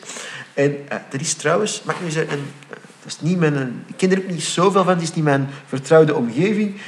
Maar er eigenlijk is ongelooflijk trots op zijn dat ehm, Vlaanderen, Nederland en Frans-Vlaanderen, het noorden van Frankrijk, daar komt... Wij zijn pioniers, dat is echt van eigen bodem. Alles wat dat techno is, hardstyle, die bekende DJ's van Tiesto, hoe heet die van, eh, van, eh, eh, van Boom daar, die gast van Tomorrowland. Maar Dimitri... Dimitri Vegas, like Mike, dat komt allemaal van hier. Wij zijn wereldtop. Maar dat is nu eens echt succesvolle muziek dat de wereld heeft veroverd. En dat hoort je eigenlijk nooit op de radio. Dat is eigenlijk heel opmerkelijk. Maar Straf, hè? Wat? bepaalde... allee, Welke? Ja, ik- Eminem, Studio Brussel, dan denk ik zelf Q-music. Nee, bon. Maar als je dan iets anders... Maar ik, maar ik, je naar Radio Stad? ik luister naar Radio Stad. 1078. Eh, eh, maar dat, dat is een soort nummer echt bij mij. Ik vond dat wel rustige muziek. Ik vind dat, allee, als, in, als in de auto zit voor eh, te, te rijden. Ehm, eh, ik heb trouwens met een van, de, van die een programma had, nog in de klas gezeten met een van de mensen radiostaten. Oh, Uh, Thalia. Thalia, Ja. Uh, we hebben in de plantijn nog gezeten. Uh, maar wat ik nog zeggen erover? Maar waar ik ook naar luister, ik luister naar veel dingen, maar ik ben niet met muziek bezig. Ik vind alles wat, maar dat is een oudbollige term, maar ik heb geen betere term ervoor. Alles wat nederhop is, Nederlandstalige rap. Ik heb Kruidje Papi en zo, maar bijvoorbeeld ook waar ik vroeger ben naar gaan kijken, de jeugd van tegenwoordig. Of bijvoorbeeld, waar ik grote fan van ben, maar hij brengt te weinig uit, is Mr. Polska. Ik weet niet wat hij het. Ik ken, alleen naam ken ik, maar Ja. 12. Dat is... Dat is, dat is ehm, ja, Mr. Polska is uiteraard een Pool. Het is wel een multiculturele bedoeling allemaal wel. Maar het graven daaraan is... eh, die rappen in het Nederlands. En dat is knap. Allemaal dat... En ik hoop dat ik je niet beledig, Charlie, maar zo van dat... ehm, Zolang dat je geen neger het zegt, I'm good. maar zo van dat ehm, Nederlandstalig Engels, waar een Amerikaan dan mee lacht, dan denk ik, oh, dat is toch zo jammer. En ik ben een Vlaams nationalist. Ik heb in het begin van de uitzending gezegd hoe hard wij moeite hebben moeten doen voor onze Nederlandse taal een plekje te geven. En ik vind het dus echt wel graaf wat de jeugd van tegenwoordig doet met Nederlandse taal of Pools, Krantje Papi of... Maar er zijn er nog veel, veel. Geloof me. Ja, er is heel veel talent op dit. King, je hebt nog een Billy, je hebt Ja. zoveel. Ja, ik vind dingen wel een beetje... Maar Nederland, maar dat dan wat commerciëler allemaal. Weet je, is een Antwerp supporter ook, weet je... eh, Je naam is dan niet Boef of zo. Ja, nee, Boef ben ik geen fan. Maar ja, kijk, maar, maar nu is over Boef zeggen, die heeft muzikaal talent. Maar die noemt zich Boef omdat hij met criminelen verheerlijkt. Stop daarmee. Draait hij dat niet? Ik ben er dus keihard. Dat kan muzikaal heel leuk zijn, maar als dat uw rolpatroon is... Maar weet je die andere daar? Die een... ehm Allee, weet je, hij is zo'n zagerige stem, MC... Hij is Antwerp supporter ook, allee, ben een keer. Toerist, MC Toerist. Eén keer vind ik hem leuk om te horen, twee keer. De rest van zijn liedjes zijn bijna altijd hetzelfde. Eh, ik ben geen fan van, hoe heet die nou weer? Ehm, goh, die eh, hij was in ancien Belgique, werkte hij permanent. Is een artiest. Ja, maar dingen, hoe heet die nou weer? Ook permanent commercieel op de radio. Ik vind hem verschrikkelijk. Vloek tegen de kerk. Ja, Wie? uh, zwangere regie. Hey, dat is Ja. een goede rapper. hè. Vind je? Ja, dat kan misschien, maar ik word er nerveus van. Ik ben er geen fan. Goede rapper, dus eigenlijk. En wat mij ook stoort is, weet je waarom dat zwangere regie... Hij heeft een geweldig levensverhaal dat echt indrukwekkend is, wordt hij is doorgesparteld. Maar die werkt in de Ancien Belgique. En die bobo's, die linkse bobo's, die zit in dat wereldje en daarom wordt hij opgehemeld. Ja, dat stoort mij dan allemaal ongelooflijk hard. Maar misschien wordt hij opgehemeld omdat zijn muziek gewoon hard is. Of goed, misschien vinden ze zijn muziek gewoon... Ja, ik vind, het wordt hem, zijn grote doorbraak, ja, dat is wel een confronterend liedje, uiteraard. Maar dan nog, ik vind, het is niet mijn stijl van muziek. Eh, maar ik vind wel graag dat hij in zijn eigen taal rapt. Nou, nou. En dat vind ik knap. Dus, mag je niet beledigen, Charlie, maar ik vind in Nederlands rappen, daar heb je mijn respect als Vlaams Belangvoorzitter. Ik heb er genoeg artiesten, ik ga je een paar links sturen, die allemaal Nederlands Ja, ja, maar ja. Van, ja, maar, Ja? want Antwerpen, Antwerpse scène qua muziek, allee, gewoon, is heel groot. En die rappen allemaal in het Nederlands. Behalve mijn broer, mijn broer rapt in Engels natuurlijk, Ja. maar ook goede muziek. Natuurlijk, voor de duidelijkheid, wilde doorbreken, wilde de, dan moet je het in het Engels doen of in het Frans. Nee, er zijn ook sommigen die in het Nederlands door. Ja, maar in- ik vind dat... Allee, als ik, ik herhaal nogmaals, als ik eh, ongelooflijke sympathie heb voor, eh, voor wat Nederlandse taal is, dan vind ik in het Nederlands rappen, kan me dat mijn respect wel wegdragen. Het is niet mijn muziekgenre, maar ik kan het wel respecteren. Freddie King, You Got... Ehm, vaderschap. Ja. Ah, Bijna drie maanden oud. bijna, bijna drie maanden oud. En hoe combineert u dat? Ik heb het, nu het grote geluk met mijn twee polkskussen dat corona is en ik veel van thuis werk. Dus eigenlijk vrij makkelijk. Maar eh, ik ben van dienst voor pampers te doen en allerlei klusjes en zo. Je kunt geen kinderen op de wereld zetten zonder verantwoordelijkheid. Je kunt geen afwezige ouder zijn. Klopt. Dus de laatste vraag die nu komt. Talks for motherfucker Charlie. Ik heb nog één man. Vraag van meneer Tom van Grieken. Met 24 uur te leven. Ja. Wat zou u nog doen? Ik denk dat ik iedere minuut zou willen doorbrengen met mensen die ik doodgraag heb.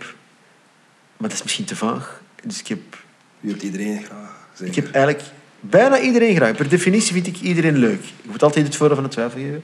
Maar ik denk nu dat ik vader ben geworden, ik zou iedere seconde van die 24 uur met mijn zoontje doorbrengen. En heel de wereld mocht ontploffen. Dat is dope.